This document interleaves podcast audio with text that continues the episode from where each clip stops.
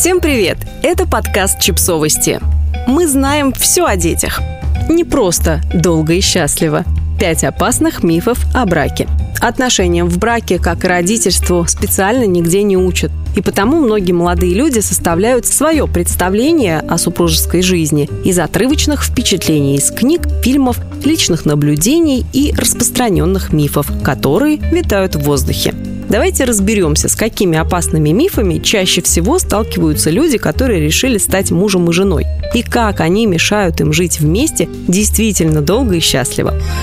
Хороший брак начинается с поиска того самого единственного или той самой единственной. Концепция единственного подходящего партнера, назначенного вам судьбой, работает только в ромкомах, а в реальном мире она приводит лишь к бесконечным разочарованиям куче нереалистичных ожиданий и перекладыванию ответственности на партнера, который внезапно оказался не идеальным. Не стоит искать свою единственную вторую половинку, а найдя ее, ждать от нее соответствия всем вашим ожиданиям. Это так не работает.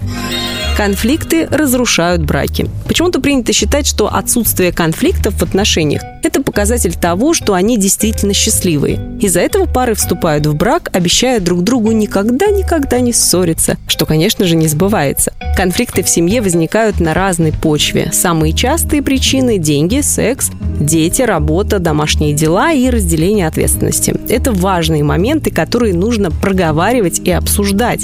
Ваша принципиальная позиция по этим вопросам может сильно повлиять на ваш брак. Однако для того, чтобы избегать неприятных разговоров, многие пары предпочитают замалчивать проблемы или делать вид, что их не существует.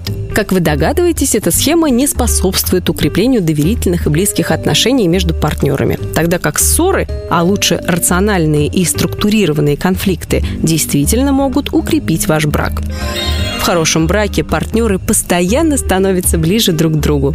Хороший брак – это продукт постоянной заботы и участия. Невозможно получить качественный продукт без усилий. Как невозможно получить мускулистое накачанное тело, не занимаясь спортом, так и невозможно получить хороший брак, просто проживая на одной жилплощади. Брак подобен живому организму. Он постоянно меняется, и даже если в день свадьбы у молодоженов был полный совет да любовь, то это абсолютно не значит, что так будет всегда. Откроем небольшую тайну. Супруги не всегда любят друг друга до беспамятства. Иногда они могут испытывать друг другу неприязнь или даже злиться друг на друга. И это нормально. В такие моменты крайне важно уметь прорабатывать эти чувства. Возможно, вступать в конфликты, искать решения и компромиссы, обсуждать актуальные для вас вопросы и таким образом становиться ближе друг к другу.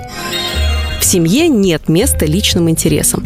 Еще один распространенный миф о браке заключается в том, что супружеские пары обязаны стать единым организмом и все делать вместе. Но это не так. Каждый супруг – это отдельный, самостоятельный и свободный человек. И брак – это его личный выбор. Причем после 15 лет брака он по-прежнему остается личным выбором человека, так же, как и в его первый день после свадьбы.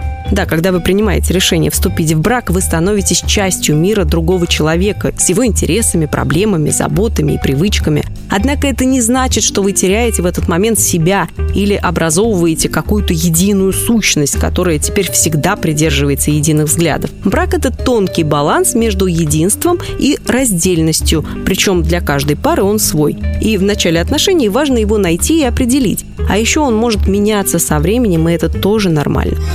Цель брака в том, чтобы каждый партнер получил то, чего он хочет. Этот миф в действии можно заменить, когда люди говорят «если бы ты меня любил, любила, то ты бы…» и дальше по обстоятельствам. Проводил, проводила больше времени с моей семьей, поехал, поехала в отпуск туда, куда я хочу, выглядел, выглядела бы лучше и так далее. Посыл здесь простой. Ты меня не любишь, если не делаешь именно то, чего я хочу. Понятное дело, что каждый из нас хочет быть счастлив и чтобы все его потребности были удовлетворены. Но надо оставаться реалистами. Наши партнеры тоже живые люди, и они не способны полностью взять на себя ответственность за наши желания.